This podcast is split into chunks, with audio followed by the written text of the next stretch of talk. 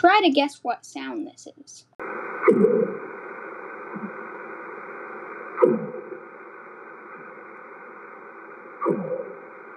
Did you guess it?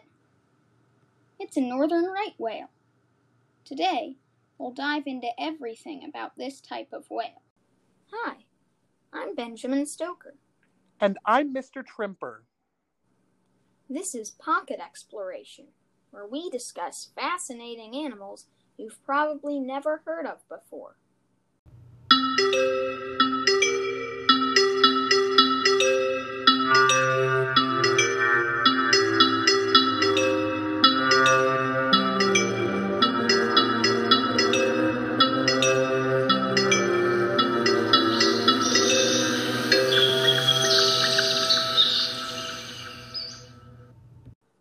It's time for Just the Facts, our first segment where we give you just the facts about interesting animals.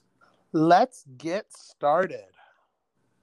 The northern right whale is a type of baleen whale, which means instead of teeth, they have baleen, a filter feeding system inside of the mouths of whales.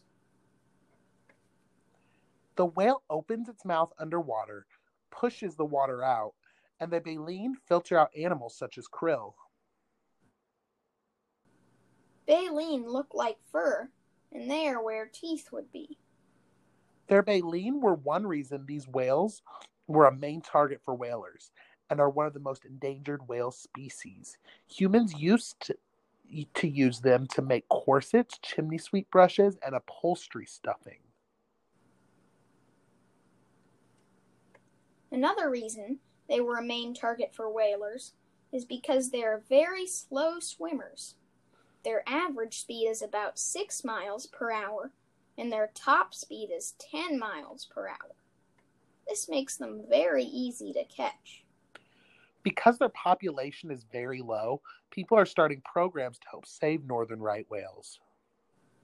Here's a fact whale lice can act as a shield for these whales. That's cool, right? Hang on. What are whale lice? Good question. A whale louse is a type of crustacean that has a mutually beneficial symbiotic relationship with whales. Whoa, let's break that term down. Mutually beneficial symbiotic relationship means that both one animal, in this case the whale, and another animal, in this case the whale louse, get something good out of relationship with each other. I've done some research and I see that whale lice give these whales a shield from predators and a doctor to help them with their injuries. On the other hand, the whale lice get food and a warm place to live from the whales. That's pretty cool, right? Right.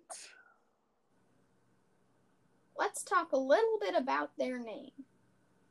First of all, the northern right whale has a few names North right whale, northern right whale, and North Atlantic right whale. Second of all, the right whale gets its name because whalers considered it the right whale to hunt. Interesting. I thought there was someone whose last name was Wright who discovered this whale, and that was why the species of this whale was named right whale. Its scientific name actually means true whale of ice. More like true whale of lice. Good one. They also can eat more than 2,500 po- pounds of food a day. And their food is, well, very tiny for a large animal. That's surprising.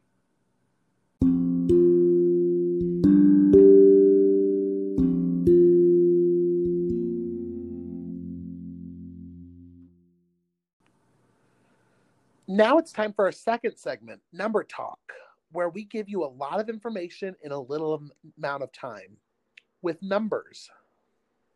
So, let's get started. This whale's head can measure up to one third of its body length.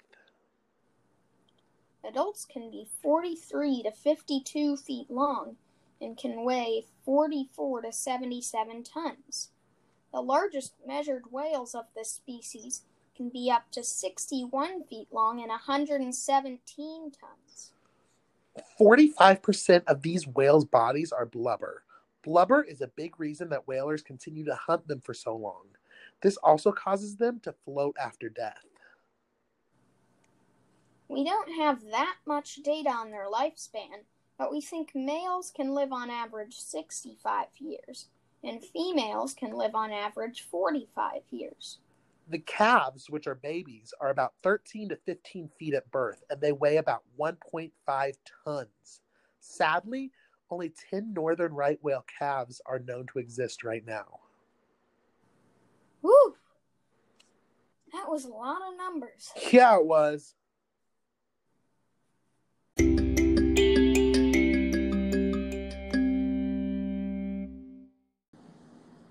We hope you enjoyed this episode. Sharing is caring, so make sure to tell a friend or family member about this podcast. One last thing. As you may have noticed by listening to this episode, northern right whales are very close to extinction. If you'd like to find some ways you can help these whales, go to us.whales.org. That's